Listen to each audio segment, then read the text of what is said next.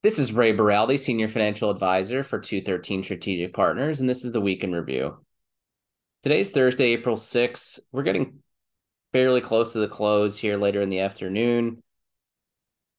And this is these are the types of weeks that'll sneak up on you. Um, where you do have some midweek volatility, sometimes negative volatility. Uh, but you end the week actually up a percent or more. S and P 500 will end the week up probably close to one and a quarter. Nasdaq will end the week up uh, probably close to a half a percent, and those things can build up over time. And then all of a sudden, you see yourself, you're like, "Wow, I can't believe the S and P 500 is up 10 percent for the year, or what have you." Uh, year to date, right now, S and P 500 is up seven and a half. But if you continue to have these weeks where you know you feel the negative days more, so as an investor, but in reality, you have a couple your book ended by positive days on the either end of the week, and you end up you know slightly positive that can tend to add up over time. But, you know, just taking a big picture step back here, you think back to June uh, when the mark S&P 500 was down 25%. And then you think of the fact that the market is typically discounting anywhere between nine to 12 months um, at that point. So if you if you're looking at that time period, it makes sense why, despite the fact that the first quarter earnings is probably going to be pretty meaningfully negative, the market may be able to shake that off uh, somewhat if it's just not down quite as much as as what projections are. So there's expected to be about six percent down six percent earnings contraction um, here for the first quarter. So if it's worse than that, I do think you're going to see uh, a potential for a market correction, maybe down five or ten percent from there. If you are in line or beat, I think we continue in this range uh, that we've been in for quite some time now.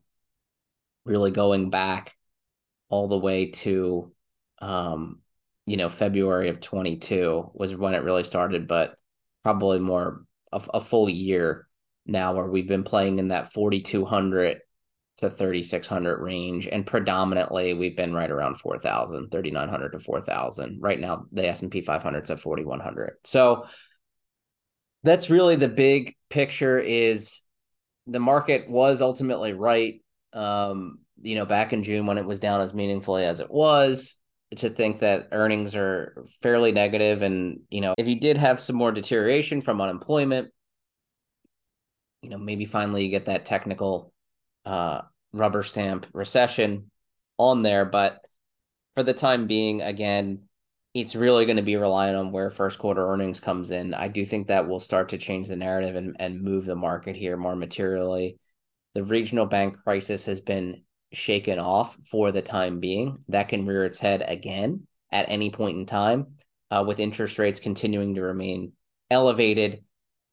Although the Fed is backstopped with some additional liquidity, um, all those risks and all those uh, problems are still on the table in that sector. So again, I think it's earnings in the next few weeks. Where do we stand with that? And that is going to shape the narrative um, probably for the next two months at that point. Advisory services are offered through Hightower Advisors LLC. Securities are offered through Hightower Securities LLC. All information referenced herein is from sources believed to be reliable. 213 Strategic Partners and Hightower Advisors LLC have not independently verified the accuracy or completeness of the information contained. 213 Strategic Partners and Hightower Advisors LLC or any of its affiliates make no representations or warranties express or implied as to the accuracy or completeness of the information or for statements or errors or omissions or results obtained from the use of this information. 213 Strategic Partners and Hightower Advisors LLC or any of its affiliates assume no liability for any action made or taken in reliance on or relating in any way to the information provided. The materials discussed were created for informational purposes only. The opinions expressed are solely those of the speaker and do not represent those of Hightower Advisors LLC or any of its affiliates. 213 Strategic Partners and Hightower Advisors LLC or any of its affiliates do not provide tax or legal advice. This material was not intended to be used or presented to any entity as tax or legal advice. Clients are urged to consult